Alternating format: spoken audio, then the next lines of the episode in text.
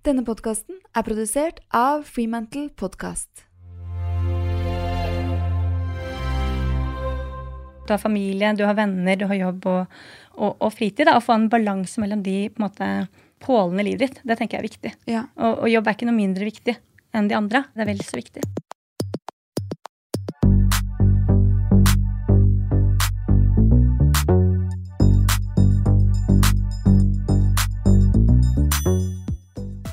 Navn er Mira Khan, og i dagens episode av Mamma jobber snakker jeg med Katrine Holden.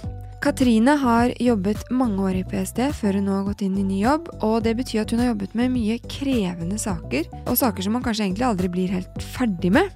Og jeg tror at det er derfor hun er såpass fokusert på hvilke oppgaver man kan si at det er godt nok, og hvilke som må være 100% Men da blir jo mitt spørsmål til henne, som vi selvfølgelig da snakker om i episoden, hvordan vet man hva som er godt nok? Katrine tenker også mye på dette med balanse i hverdagen mellom jobb og familie, så hun har mange gode refleksjoner tanker og tips til hvordan man kan få det til bitte litt bedre. Selv om hun også heldigvis kaver med barn på fanget og workshop og Teams og alle disse tingene. Så kos dere med denne episoden. Katrine, velkommen. Tusen takk. Det er ganske tidlig på dagen, ikke så tidlig, da klokken er halv ti. Men du kom syklende i dag eh, fra et møte. Ja. Eh, når når starta du på jobb i dag? I dag startet jeg litt tidligere enn jeg pleier. I dag startet jeg litt på syv. Eh, Litt på syv, ja. ja, men det, det, jeg pleier ikke det. Jeg, men jeg kan ha en sånn liten runde til å begynne med, og så kobler jeg meg på familielivet igjen. Mat eller hva det er. Eh, men terningkast på dagen? Eh, helt ok. Ja. Fire, kanskje. ja. Hva, hva kunne gjort den bedre? Eh, Yngstemann er syk. Jeg var hjemme i går, mannen er hjemme i dag. Hun er ikke syk nok til å ligge utslått. Ja. Ha litt snørr, liksom? Ja. Ja. Så det er mye synging og musikaler og frustrasjon over ikke få lov til å gjøre mer. Ja. Så det er ikke en helt topp dag, men helt greit. Helt greit. Sover hun da om natten når hun er snørrete? I natt gjorde hun det. Ja, ok. For det hjelper jo litt. Det hjelper absolutt. Kan ikke du bare kort si eh, hvor du kommer fra, hvem du bor sammen med? Jeg kommer fra Nesodden, bor i byen på Torshov Sandaker sammen med mannen min, eller kjæresten min, gjennom eh, noen og tjue år. Oi, det er hyggelig. Ja. Og tre barn. 13, Tre. fått en tenåring og en tiåring og en fireåring. Så bra spredning i laget. Ja. Og mannen din, hva jobber han med? Han er eh, analyseleder i et eh, stort amerikansk selskap. Ikke sant? Og IHS Market heter det. Mm. Innenfor Jobber- energisektoren. Ja, Jobber han da Han jobber på dagen i Norge? Ja han jobber Ja. i Norge. Ikke sant? Du er jo nå blitt leder for humanitære behov og analyse i Røde Kors. Eh, jobbet der i et år. Ja, nesten et år. Ja. Og tidligere så var du analyseleder for kontraterror i PST. Ja. Altså Ja. alt som har med PST å gjøre, blir jeg sånn wow, spennende. Det er jo litt spennende. I hvert fall for de som er utenfor, men det er spennende å jobbe i òg. men det er nok enda mer spennende fordi man, man snakker om hemmeligheter. Men jeg tror de aller fleste arbeidsplasser, eller alle arbeidsplasser har hemmeligheter. Ja.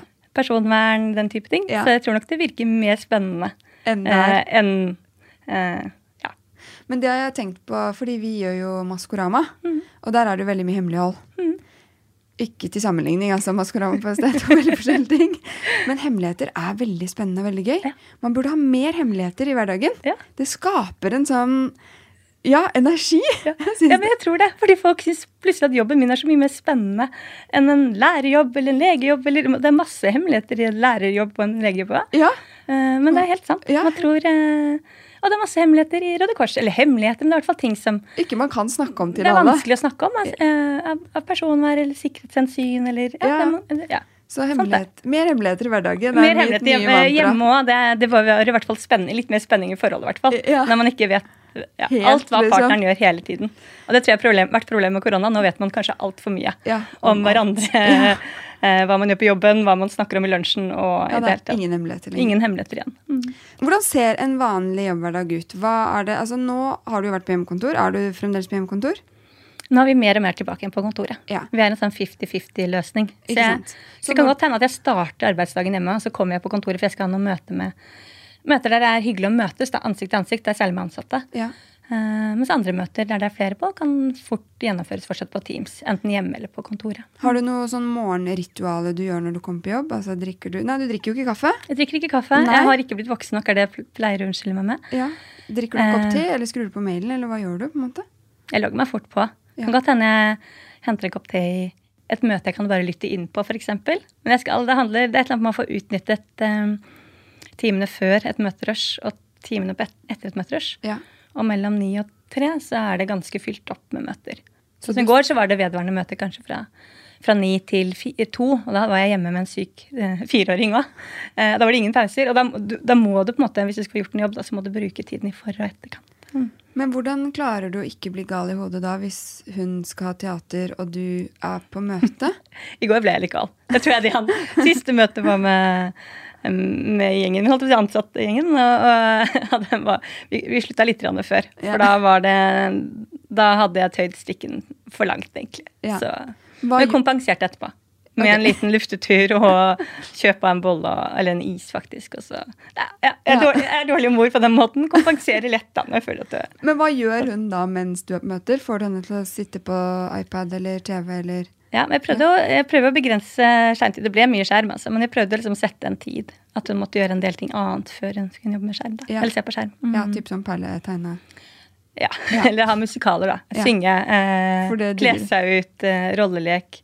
Vaske dukkehuset prøvde jeg på. Jeg prøvde på en del ting. Jeg prøvde på ganske mye, faktisk, for å få fokus på noe annet enn skjerm. Ja, men det, er, men det er ikke noe lett. Den er Mm. sykt fristende. Hvordan prioriterer du hva du skal gjøre i løpet av en uke? Du har jo mye møter, men du må jo sikkert prioritere hvilke møter du skal være med i. Ja. Møter, eh, der har vi nå har jeg, jeg begynte i Røde Kors midt under koronaen. Og mitt inntrykk er, og under korona har man hatt litt sånn, litt sånn streng på at man istedenfor en halvtimes møter skal man ha eh, 25 minutters møter. Eh, ideelt sett aldri mer enn en times møter. Man har prøvd seg på møtefrie onsdager.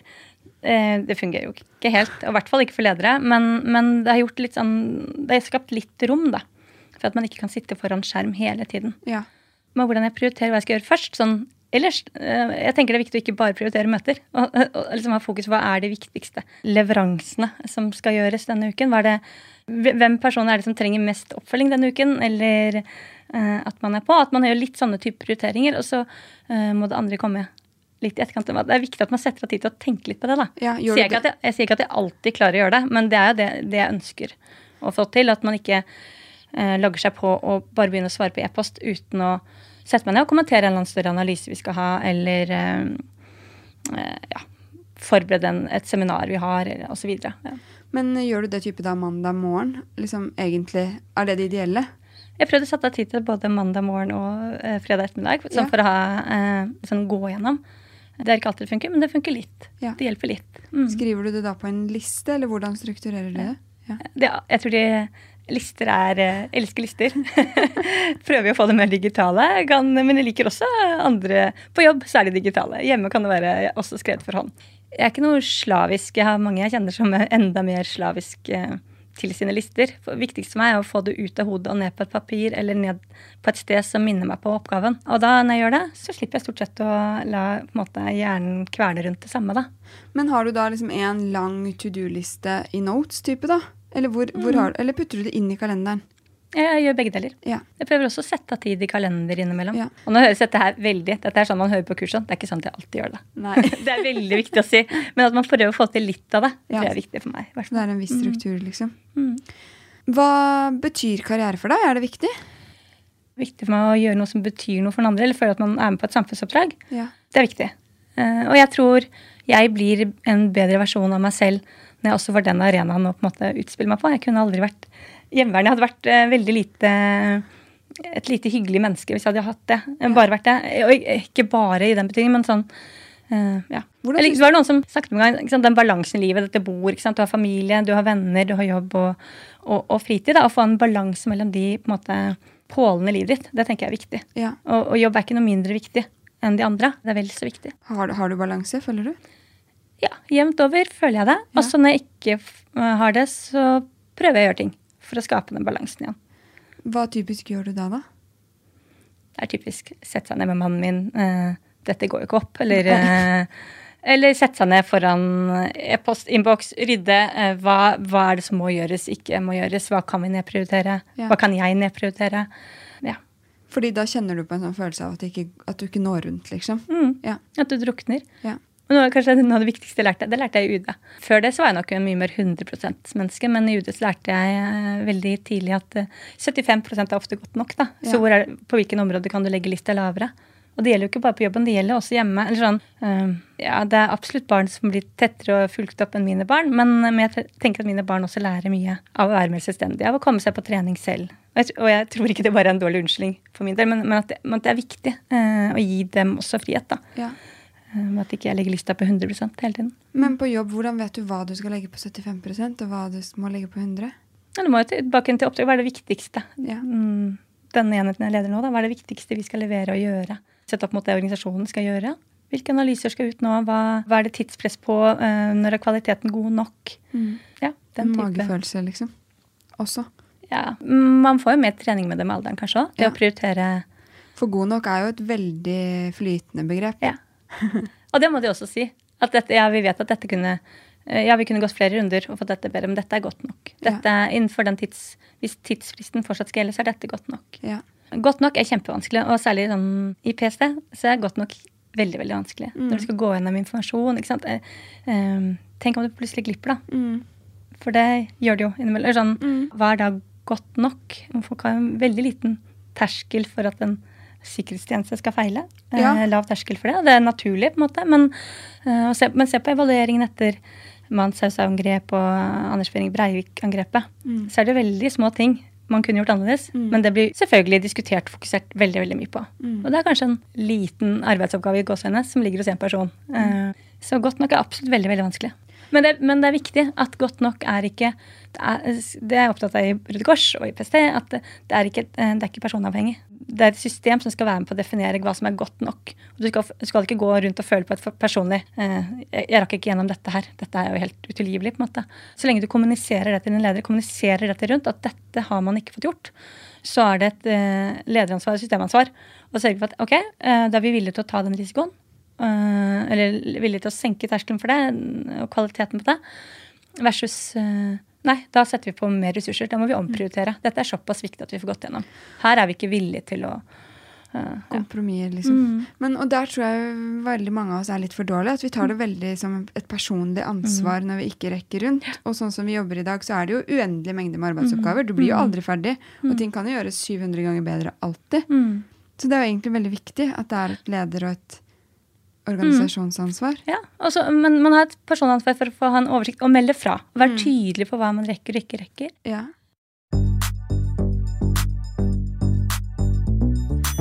Min annonsør DN har en gruppe på Facebook som heter DN Kvinner.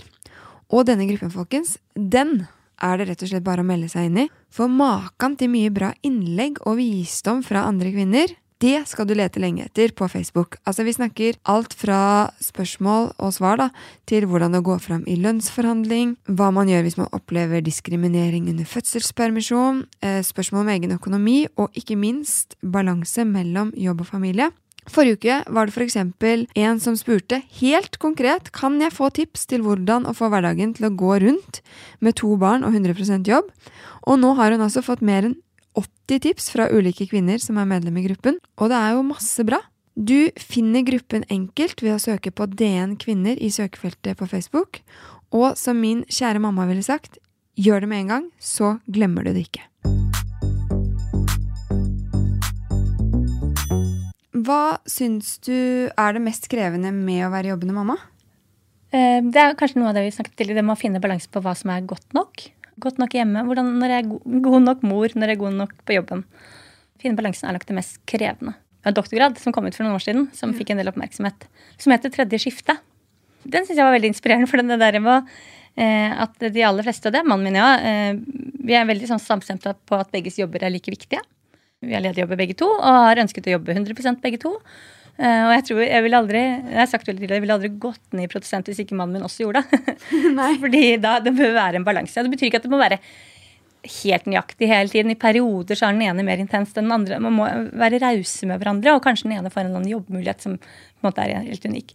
Men hvis den jobbmuligheten bare eh, vedvarer, da, og den andre aldri liksom kommer overpå, så eh, hadde ikke det skapt noe godt samliv mellom meg og, meg og min mann. i hvert fall. Så vi er ganske likestilt på jobb. Vi er ganske likestilt på henting og levering, matlaging, matpakker. Øh, eh, følge opp ting på um, ja, fri, eh, fritidsaktiviteter og sånn.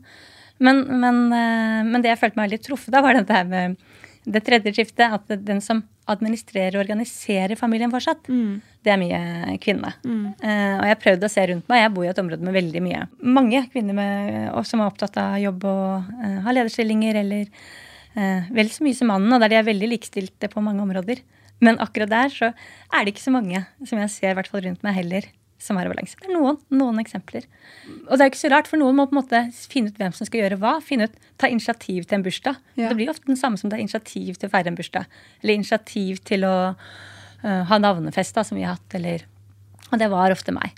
Man må dele opp litt roller. Man må ja. delegere ansvar. Være tydelig at én følger opp håndball, den andre følger opp fotball, f.eks. Ja, og da er det alt med fotball. Det er fotballsko og fotballavslutninger og fotball det er, det er mer spond og hvem. Ja, fotballtreninger og den type ja. ting. Jeg tok ofte i mitt hjem da, ofte ansvar for bursdager. Jeg er jo en mer ekstravert og liker markering og fest mer enn min mann gjør. Så det falt veldig naturlig, men det kunne bli veldig mye. Ja. Og han, Det betyr ikke at ikke han lagde en ostekake, men da måtte jeg be han om å lage en ostekake. Mens på en måte jeg måtte delegere oppgavene. Men det jeg har gjort noen ganger, og jeg synes det har funket kjempebra Mannen min er kanskje litt mindre fornøyd. Det er sånn Kan du ta denne navnfesten?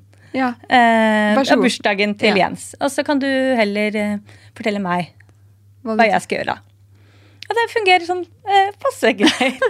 Invitasjonen til navnfesten ble vel sendt ut en uke før navnfesten var. Men de fleste i familien hadde jo fått med seg at det skulle være navnfest. Det har ikke du sendt sånn SMS på forhånd? Nei, nei, jeg prøvde å ikke blande meg inn. Ja. Eh, og selv om min mor og kvinnen i familien meldte seg jo på da jeg merket det. Menn i familien brydde seg ikke i det hele tatt. Kvinnen i familien var veldig på tilbudssiden. Skal jeg bake kake, eller skal jeg hjelpe? Det betyr jo fortsatt at vi innser at vi har hovedansvar, da. Ja, ja, ja. Men, men det er mindre allikevel oppfølging. Ja. Mm. For da har du satt fra deg i hvert fall hele prosjektet. Mm. Føler du at dette med å legge lista lavere og ta disse valgene, har det grodd på deg sånn gjennom alle disse barna, eller du, er du litt sånn? Liksom, hvordan finner du ro i at dette er riktig for oss? Jeg tenker Du må hele tiden justere når du ser at det ikke er balanse. Alle, alle i en familie må ha det bra. For at jeg skal ha det bra, så må jeg også ha en jobb. Ja. For at uh, et av barna mine skal ha det bra, så må de være i sosiale fellesskap der de føler at de ja, får venner og mestrer ting, og de må være mm, få til ting på skolen og se at vi ser dem da, når de spiller en fotballkamp eller håndballkamp eller et eller annet musikaloppsetning hjemme. Så jeg prøver jo å prioritere det òg. Ja. Men der jeg, jeg, trenger ikke se dem til trening. På vei til trening til og fra. Nei. Det er ikke så viktig. Det er viktig at de blir selvstendige. At det er en verdi i seg selv, og at de får frihet. At ikke vi hele tiden vet hva og hvor de gjør.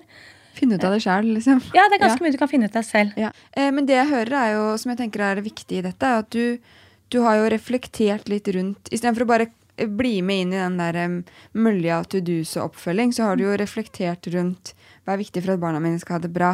Og hvordan velger jeg å gi dem det, hvis du mm. skjønner? Istedenfor mm. bare å ja, nå er det trening jeg må følge. Altså, man kan mm. jo bare bli kasta inn i, i, det. Og det er jo veldig fint. Og sånn, ok, dette definerer jeg som at det er viktig for at barna er lykkelige. Mm. Uh, og da får de det der og der og der. Og da mm. trenger de ikke disse tingene. Ja. Og så tror jeg det har, nå, har vi typisk, nå er det start på nytt skoleår. Da må vi typisk ha en ny sånn runde. Vi får nye treningstider. De er ganske tidlige på tiåringen. Det begynner klokken fire og halv fem og sånn. Og det betyr at da vi, vi, kan ikke avslutte arbeidsdagen så tidlig. Eller sånn, Det er vanskelig å få til. Ja, type, Nå snakker du fotballtrening eller ja, trening? nå er det både en håndballtrening og en fotballtrening som er ganske tidlig. Da ja. betyr det at den tiåringen må komme hjem og lage seg mat selv, skifte. Og så nå øver vi noen dager på at han skal da ta trikken. Ja. Han går tilfeldigvis på en trening som ikke er liksom innenfor samme skolekrets, så han må komme seg dit selv. Ja. Nå må vi øve på å ta trikken, slik at han kan gjøre det selv. Ja. Så vi har bestemt oss for det må vi gjøre for at, for at dette skal gå rundt. Eller storebror må på mandagene hente lillesøster og lage middag ja. eh, den dagen. For at den dagen skal gå rundt. Det er ikke sånn at eh, gutta mine jubler når de får den type oppgaver. Jo, når de får lov til å reise selv og være selvstendige, det jubler de for. Ja. Eh, husarbeid og sånn, de jubler ikke for det. Men, eh, men, det er jo noe med å Det er en anerkjennelse av dem som mennesker, at de har noe å bidra med, de òg. De får ansvar, og de får testet seg ut. Og det, tenker at det forbereder dem på livet. Liksom. på livet. Det er jo veldig mye sånn skriveri opp det, at de de er ikke rustet for motstand. Jeg håper jo etter hvert sånn, sånne småting og forventninger til dem er med på å ruste dem også får ansvar og til dels motstand etter hvert. Da. Ja. Mm. Og all, at alle må bidra. Det tror jeg også kanskje ja. har blitt litt sånn borti den familiestrukturen vår at vi tenker at de ikke skal bidra. Eller jeg merker jo bare selv hvor utrolig tjener jeg er, liksom. Mm. Eh, så bare Hvor kommer det fra? Jeg leste et intervju for en stund tilbake der man intervjuet en eh, mor og hennes mor igjen. Og moren var da, hadde små barn, og så var det snakket de sammen om hvordan Mormoren, var det, vel. Eh, hun hadde også jobbet i sin tid på 60-70-tallet. Så var det sånn snakk om hvordan fikk de det til å gå rundt. Ja. Og det mormoren sa, det var jo ikke noe sånn det var helt greit å servere egg til middag en dag. Egg Ja. og brødskiver, det går helt greit, det. Ja. Eller sånn, det er ikke sånn at det må, at valget må være mellom helt sånn ferdigmat og der du lager alt fra bunnen. Det fins sånne mellomløsninger. Det er ganske mye fra bunnen, eller fra bunnen som er koke opp eh, pasta og putte oppi tomater. på en måte. Det, det, det går an å gjøre enkle valg, da. ja, som er bare rene råvarer, liksom. Ja. Ja. Og jeg syns det der speilegg-greia altså Det gjorde man på 60-70-tallet. Hvorfor kan vi ikke eller sånn, det, Ja. det, det går helt greit. Ja. Så det, det var en eh, vis en gammel dame, jeg husker ikke hva, som hadde mye sånn Man må ikke sy for mye puter under ermene. Det betyr ikke at ikke barna våre får nok kjærlighet og omsorg. Det er noe helt annet. Ja. ja, vi har overkomplisert livet, liksom, føler jeg litt. Også. I tillegg til at begge skal jobbe. Em, sykedager, har dere noe fast? Eh, eller er det den som har minst press på jobb? Eh, vi er ikke noe fast, men det er, det er jo en sånn ja, jeg tok det sist, kan du ta det? Eller eh, ja, jeg tar det fordi du føler at du har hatt mye nå. Så jeg, tilbake igjen, jeg tror raushet Jeg kjenner noen som også er veldig sånn rigide systemer, og det tror jeg Da hadde jeg dødd av, og det tror jeg veldig mange dør av, for det blir for rigid. Ja. Eh, for da blir det så lite raust. Ja, Eh, og- s- men eh, så raushet tror jeg er viktig. Men allikevel en form for balanse, da. Men blir det dårlig stemning, liksom? Krangler dere? Kan dere krangle om sånn Ja, men nå må jeg i dette møtet! Nei, men når jeg krangler, vi kan bli litt mer sånn sure. Men det er ikke så ofte at vi blir sure på hverandre, opplever jeg, da. Derfor skulle han vært her og snakket for oss selv. Jeg opplever mer at vi kan bli slitne og sure av situasjonen. Ja. Når man er hjemme med syke barn, og man, ikke, og man har dårlig samvittighet for ting som skulle gjøres på jobb. Ja, Vi har mange sånne eksempler. og Vi var på vinterferie og prøvde å kombinere vinterferie med jobbing. Rett etter at vi hadde hatt uh, isolasjon og karantene med korona. Og det, det funka ikke, for å si det sånn. Da, da var vi, men det er en erkjennelse. Ok, det funka ikke, da må vi gjøre det på en annen måte neste gang. Ja, ja altså ikke, Det er ikke sånn at alt er idyll. Altså. Langt fra. Nei, og ikke lulle seg heller inn i, i at det ikke funka, liksom. Nei, det er Ja, det. Da var det sånn OK, greit. Det må man bare gjøre noe annet. Hva er det som funker for oss, da? Ja. Snakke om det. Snakke om når, det, når man er sur fordi det, nå er det for mye. Ja. Å være et lag. Eh, prøve å få ting til å gå rundt og ivareta det slik at alle på dette laget har det, har det godt. Godt nok. Relativt bra, liksom. Men eh, hva er det som stresser deg mest som jobbende mamma? Blir du stressa hvis hun ikke vil ut av døra om morgenen, f.eks., eller? Ja, det kan jeg jo bli, men, jeg, men det er jo ikke noe sånn Det jeg tror stresser meg mest, er jo hvis jeg opplever å ikke følge opp noen godt nok. Og det kan være seg barn eller ansatte. Ja. Så sånn at jeg Ser at de trenger noe du ikke trenger noe, liksom. og så har jeg ikke tid til kanskje å gi dem det. Ja. Opplevelsen, Det tror jeg tror det er mest det mellommenneskelige som kan stresse meg. Men er det noe som kommer mer ettersom barna blir større? Føler Nei, du? det vil jeg ikke si. Ja. Det er morsomt når man er småbarn, så tenker man at å, det blir lettere når du blir eldre. Men så det man ikke vet da, eller ikke tenker så mye på, det godt er det kanskje, ja, da kommer det helt andre utfordringer, andre bekymringer. Ja. Det er ikke så lenge siden jeg spurte uh, mammaen og pappaen min om uh, men nå kan dere ikke lenger være bekymret for meg. Men jaggu var det det. Da er du bekymret for at jeg jobber for mye, eller mamma er bekymret kanskje for at barna ikke eh, får den oppmerksomheten eller tiden de skal. Ja. sant? Det, men det er jo hyggelig. Det er jo omsorg. Omsorg i bekymring. Bekymring er ikke kanskje så farlig. Nei. Det er bare å akseptere at man har den. Og en bekymring er bare et sånn lite signal at kanskje du må justere kursen. Eller aksep eh, akseptere at sånn er det bare. ja, og det er godt nok. Det er godt nok. Ja. Hverdagen hos dere. Hvordan så gårsdagens morgen ut hos deg? Når står dere opp? Eh, vi står opp sånn halv syv-tiden. Ja, I går var det jo litt kjipt, siden hun yngste da var syk, og jeg ble værende hjemme. Så jeg tok det i går, og mannen min tar det i dag. Så det er give and take, da. Det er give and take. Ja. Ja, for da sto du opp og så så du at hun var syk, og så tenkte du nå må jeg avlyse alt på jobb. Jeg gjennomførte arbeidsdagen. Ikke helt 100% men mer eller mindre. Eh, du kan spørre om det er riktig, men det gjorde jeg i hvert fall. Men får du dårlig samvittighet da? For at du ikke har vært sånn morsom mamma hele dagen? Nei. Hun er jo ikke vant til andre morsom enn mamma. Men vi tok jo en tur på ettermiddagen. eh, Og bare henne og jeg. Det er jo ikke så ofte ikke sant, å plukke ut blomster og lekte på noe lekeapparat. For Poenget er nå i koronatider skal hun helst ikke være sammen med andre òg, da. Eh, og da var hun jo strålende fornøyd og syntes det har vært en helt topp dag. Så hun glemmer jo fort å Så lenge hun også blir sett og har de periodene. Men hun fikk jo absolutt ikke noe service mellom eh, halv ni, ni og to. Så var det jo minimalt med oppmerksomhet. Da satt jeg jo en tallerken med kolblanding foran henne. liksom. Det var Men det er jo veldig sant. De glemmer jo De, glemmer, de husker Jeg også spør sønnen min iblant sånn Jeg husker du vi gjorde sånn sånn. Ingen erindring, tenker jeg sånn.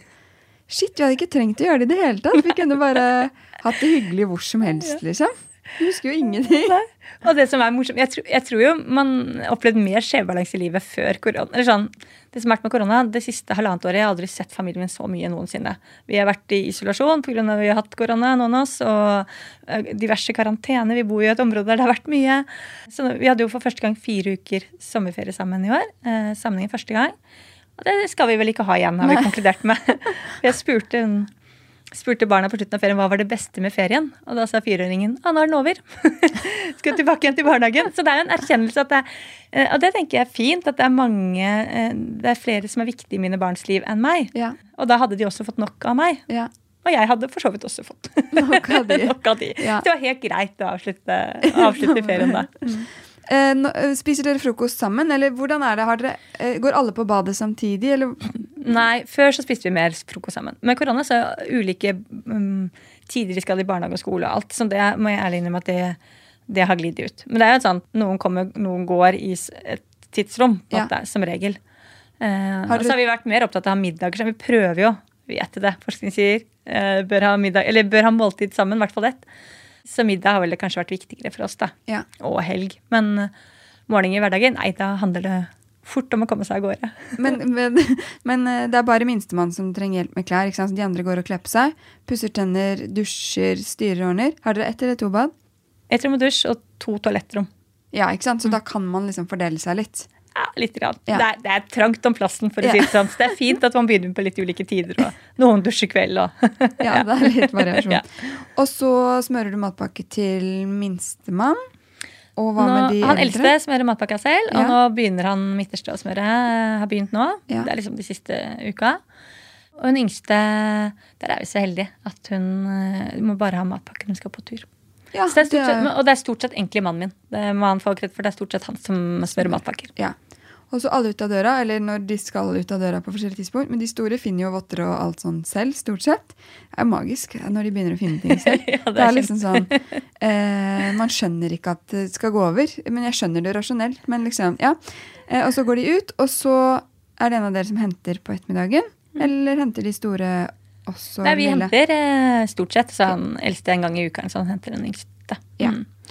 Så, Og så middag. Har dere da planlagt på søndag alle middager? Eller handler Mm. Ja, dere vi på veien? ukeshandler. Ja, gjør dere Mm, det? Ja, Og har plan da for middagen? ja mer Ja. eller mindre. Mm. Ja. Fordi det orker Eller sånn å gå med sultne unger inn i butikken på ettermiddagen, det er det verste. Og for meg selv, og jeg er en godtemoms, jeg hadde kjøpt alt. Så det å kunne handle en gang i uka, både sånn praktisk, logistisk og økonomisk, ja, kjempegreit.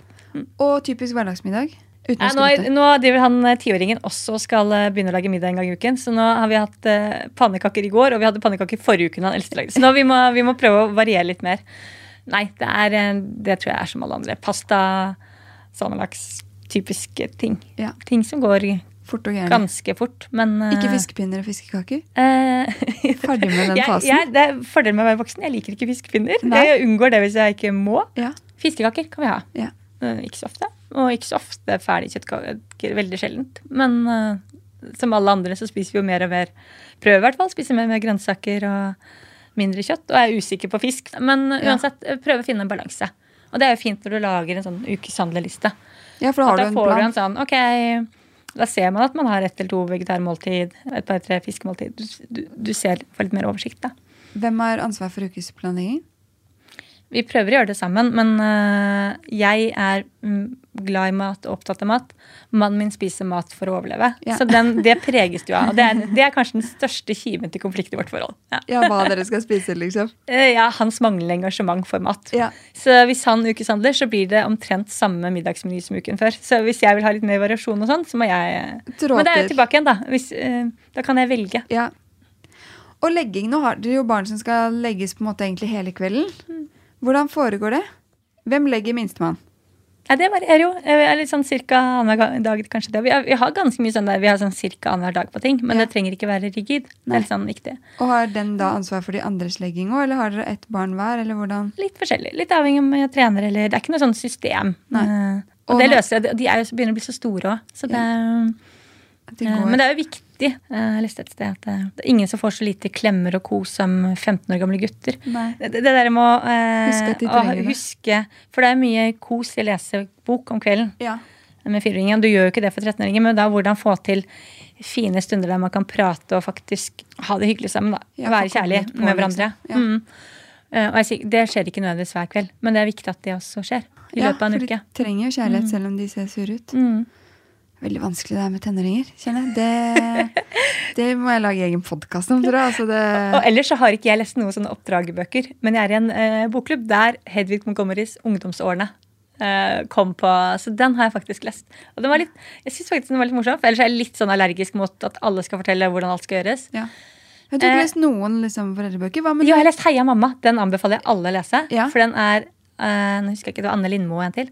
Men den, eh, Det er jo innmari dårlig gjort å huske den ene forfatteren. da. Men den er jo bare ironiserende og morsom. Og har sånne historier som eh, Hvor lenge har du latt en unge gå med en våt bleie? Og Ja. så har de og det, det, tilbake igjen å legge rista lavt. Det er det den boken gjør. Og Det det, er litt humor på det det, er liksom. humor på det. Det er, galgen, det er det du må ha når alle ungene hyler og det, alt har gått på tverke. så må Du, du må ha en distanse til det, du må ha galgenhumor. Og tenke at det, det er eh, de aller aller fleste så er eh, livet litt at dette her hos dem også. Ja. Det er ikke det du ser på Instagram eller eh, Jeg er veldig dårlig på å dele andres glede. Jeg, er mer, jeg blir mer glad av å se når andre har det litt tøft. Og tenker oi, oi, oi. Er Sånn er jeg. Det så kjent, gjenkjennelig ut. Men i dag var det faktisk ikke sånn hos meg. Det syns jeg er mye ja, Bedre. bedre. Ja, ja men den, den skal jeg lese. Ja. Jeg syns det er veldig imponert Å har klart å styre unna liksom, sånn litteratur. Fordi jeg, liksom, i hvert fall første gang jeg hadde en fireåring, så var jeg helt sånn Hva er det som foregår med det gale lille mennesket her, liksom? Ja, du blir nysgjerrig. ja, så måtte jeg bare skjønne liksom Hvorfor Ja. klikker du så mye, liksom? Ja. Så bare, Å ja, du ser for deg at ting skal være sånn? Jeg skjønner. Ja, nei, men det, men Men jeg, jeg, jeg sier ikke at jeg, jeg, kan lese Av magasinet kan jeg lese, men det er ikke sånn at jeg oppsøker bøkene. hvis du skjønner. men jeg tror det Og så tror jeg litt også det er viktig at man ikke når man får barn, tenker at man skal gå opp til eksamen og skal lese seg opp på forhånd. Nei. Jeg tror det er mye sunnere sånn som du gjør. da, og så, ok, Er det litt sånn tråkig situasjon, eller alt har låst seg, så blir du litt sånn desperat. Um, ja, med som min føring. Ja, absolutt. Men jeg bruker barnehagepersonale eller ja. venner og bekjente. Det er mye, eller uh, bare diskutere ting. Det er jo det handler jo om, det er ikke rocket science, på en måte, selv om det er innmari vanskelig og altoppslukende å ha barn. Ja. Nei, og det er sikkert litt sunt, fordi bøkene sier jo skrekkelig mye forskjellig. eh, så man kan jo bli litt confused, rett og slett. ikke sant? Em, har, dere, har dere fast um, avtale om hvem som gjør hva, husarbeidsmessig? Nei. Det vil jeg ikke si, men det blir jo sånn fort sånne systemer på ting, da. Ja. Man setter på en vask når man ser at det trengs, eller man henger opp hvis det eller bretter. Det, det er ikke noe system på sånne type ting. Nå vil jeg tippe at Hvis du spør mannen, syns han at jeg har brettet og ryddet opp litt for lite klær i det siste. Ja. Jeg tippe at han syns. Og da må jeg liksom, men det tipper jeg at han syns, så da kan jeg prøve å liksom gjøre en liten innsats på det nå. Og vice versa. da. Alt, alltid kan man jo Han er mye mer implisitt. Jeg ville nok mye mer sagt det. Kan ikke du da ta? Passer jo ikke alltid å brette sokker, liksom, selv om de ligger klare til å brettes. Nei. Og jeg trengte å jogge i går. Ja. ja. Og det hadde ikke vært krise om den hadde stått en dag til. Jeg kunne tatt den i kveld. Ja. Så hvis jeg, Da valgte han jo å ta den tidligere. da. ja. Men Ja, sånn tenk- kan det jo ikke alltid være. Det, det, så det er jo det å finne en balanse i det. Og man har jo forskjellige terskler på ting. Men vi er, vi er heller ikke så ulike på husarbeid. Så det Nei. går seg til. Vi er ganske like på rot og ja han, dere ser like mye rot og like mye ikke Ja, vi er ganske ryddige. Ja. Ikke så renslige, men ganske ryddige. Ja. Den er ny! Ja, jeg vet at folk sier det motsatte. Ikke så renslige, eh, men ganske ryddige. Men renslig nok. Og det er jo allergier og sånn kommer jo ofte med Ja. det, det er viktig å ha eh, husdyr eller hybelkanin eller sånn. Ja. Det tenker jeg. Ja. Det, er, det, er, det er jo ikke farlig. Det er ikke, vi er ikke urenslige betingninger å vaske hender. Det er, det er viktig. Det ligger liksom ikke Ja. det. Em, du har jo nå, men i hvert fall før, ganske tanketung jobb, sikkert. Hvordan legger du jobben fra deg når du kommer hjem? Går den og surrer bak i hodet, eller klarer du liksom Jeg var flinkere på det før når jeg jobbet i gammeljobb, når jeg ikke kunne gjøre noe med jobben. når jeg gikk fra jobb. Jeg synes det har blitt vanskeligere både ved skifte av jobb, der jeg har en jobb som kan, man kan gjøre hele tiden, og med korona, kanskje. At det er mye mer glidende overganger. Ja. Men jeg tror jeg er ganske god på å være til stede. Jeg er ikke noe god på sosiale medier, nettverk, den type ting. Jeg prioriterer jo en del ting bort, litt sånn bevisst i livet mitt òg. Ja. Mer eller mindre bevisst, i hvert fall. Men jeg er god på å være venn og til stede når jeg er der og møter. Men jeg er ikke den som er flinkest. Eller jeg ringer nesten aldri. Nei. Jeg må møte Ja. for at jeg skal For, for at du skal være der, liksom. Og det samme gjelder egentlig jobb og barn. Eller sånn, Jeg må på en måte være i modus for det. Og da er jeg ganske Da får humla suse på en del annet, da. Um, det må det. Har du bevisst, når du fikk barn, i hvert fall flere barn, liksom tenkt sånn ok, nå blir det jobb og barn, og så blir det ikke så mye venner og trening og andre ting? Nei, tilbake til den der balansen i livet. At jeg er litt sånn avhengig av at det bordet skal stå støtt. At jeg må også ha litt uh, Både mannen min jeg er litt sånn avhengig av å få trent litt. Det trenger ikke være så mye, og det trenger ikke Men å det gir kroppen det gir oss mer energi da, Ja. til å bli bedre mamma og bedre på jobben. Og også møte venner Ja. innimellom. Innimellom. Så det er, jeg er opptatt av å ha den balansen. Og føle at jeg ja. ja. Ha litt av alt. Litt av alt, men jeg ikke, ikke sant? du kan jo ikke snakke med meg om serier, f.eks. Ekstremt dårlig på å se på TV. Ja, være på sosiale medier. Det er ganske mye sånt jeg ikke Og jeg leser altfor lite bøker. Bøker kunne jeg virkelig tenkt meg gjort mer, Ja. men får lest for lite. ja. For da ser du ikke på TV på kvelden. Nei, minimalt. Sjelden. Er det et bevisst valg, eller er bare fordi det er andre ting du som detter før, liksom? Hvis du skjønner? Jeg, jeg, må vi skjønner aldri hvordan alle andre rekker å se alle disse seriene. Eller ja. Du gjør det istedenfor å trene eller brette sokker eller Ja, kanskje ting, det, da. Eller Men brette sokker kan du gjøre samtidig som du ser på TV. Ja, det kan du. Så det er de få gangene jeg kanskje ser på TV, er jo hvis jeg skal brette noen klær. Ja. ja, men da gjør du sikkert eh, rydder du og gjør Altså, jeg kan jo godt sette meg og se på TV istedenfor å rydde, f.eks. Ja. Ikke sant? Er Men jeg rydder ikke mye på kvelden, da. Nei. Men det er jo Alle skal komme i seng, da. De Ja. er jo sent i seng, Ja. Uh, det siste. Så ja, det er sant. kanskje det er litt jobbing. Kanskje- og ja. kanskje Og en treningsøkt. Og, da, og hvis jeg har en frikveld, så vil jeg heller gå ut og ta et glass vin med noen venner ja, enn å sitte og se på serie. Ja. Mhm. Jeg kan nok godt sette meg og se på TV istedenfor å trene også, kjenner jeg. Eh, det jobber jeg med, da. Ja. Det er så koselig å sitte i sofaen og ja, pledd og se på TV. det er det. Og det er fin familietid tilbake igjen til å gjøre aktivitet når det ikke er så ofte. Ja. Ok, filmene, Siste film jeg så, var da 'Burning 2'. Så jeg i helgen med de gutta mine. Ja. De to eldste. Burning Så jeg ser, no, jeg ser noe innimellom, men Ja. da er det fordi ikke fordi jeg har lyst til å se en film, men Nei, fordi jeg har lyst til å gjøre noe sammen. Ja. Eh, hvis du skal jobbe på kvelden Du har jo barn som legger seg sent. Gjør du det da mens de er våkne? da? For det må de jo, for når de er små, kan man jo legge de, og så setter man seg og jobber. Det, ja, det skjer nok når de eldste er våkne, Ja. kanskje. For ellers det er ikke noe igjen, noe tid igjen hvis jeg skal begynne etter det igjen. på en måte. Det, men jeg prøver, og her må jeg liksom lære meg å jobbe mer eh, etter korona i ny organisasjon. eller sånn få litt, vært liksom, Prøve å bli litt mer bevisst på at det ikke skal være hele tiden. da. Og i hvert fall sette av dager da man ikke gjør det i det hele tatt. den type ting.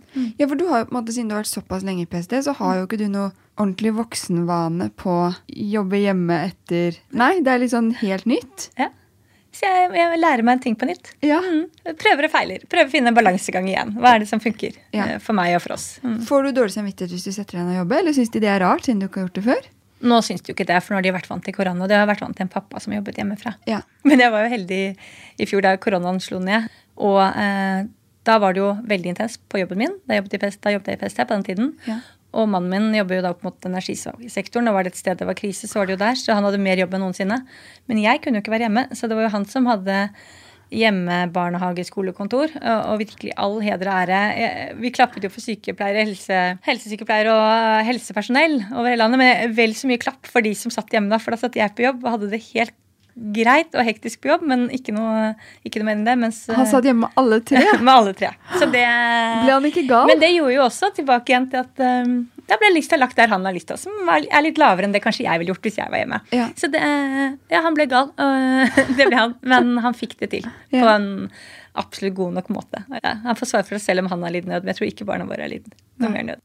Helt sånn til slutt, har du noen eh, tips til jobbende mammaer som strever litt med å få hverdagen til å gå opp? Man må spørre seg selv om det er på en måte de kravene man stiller eh, til seg selv, som er det som stresser en, Ja. eller om det egentlig er andres krav. Jeg tror, jeg tror det er veldig mye selv... Det høres ut sånn selvpåført, men uh, hva kan du legge lista lav på noe gode Det er ikke sånn at du skal være middelmådig på alt, men, men du kan ikke være best på alt. Være eh, best på å lage hjemmelagd mat fra grunnen og best på alt av trening og konkurranser og best på hvordan man ser ut og hvordan man går kledd og hvordan hjemmet ser ut og hvordan barna ser ut og hvordan alle presterer. Nei. Du må være mm, hva, hva, er, hva er viktigst for deg at du er god på, at familien får til, og at du får til på jobben? Hva hvis du føler at det er alt, da? Og du får det dårlig inni deg hvis det ikke er ryddig, eller hvis du ikke får trent, eller hvis du ikke gjør det bra på jobb, og hvis du ikke får gjort sånn med barna. Altså, Hva hvis du er litt sånn, liksom? Da må du sette ting i perspektiv. Hvor, ok, Hvis ikke du klarer å se det selv, så må du prøve å se det utenfra. da. Ja. Eh, hva betyr det for andre? Eller sånn, ja, Hvis jeg ikke gjør det, da, hvilke konsekvenser får det egentlig? Er det liv og død? Nei. Nei. Går det over i morgen? Ja. Ja, det er ganske mye når du setter, setter i perspektiv som kanskje ikke betyr så mye likevel. Ja. Men jeg sier ikke at det er lett. Jeg sier ikke at jeg har noen mirakelkur. Jeg sier bare at um, Øv. Øv. Ja, prøv og feil hele tiden. Juster hele tiden. Livet endrer seg, du endrer deg, familien endrer seg, jobben endrer seg. Ja. Man må gjøre nye grep da, for å finne en balanse. Men at det, man må streve etter balanse. At jeg tror ikke noen har godt av når det blir verken for mye familie eller for mye jobb. Nei. Det tror jeg på. Gode ord. Takk. Takk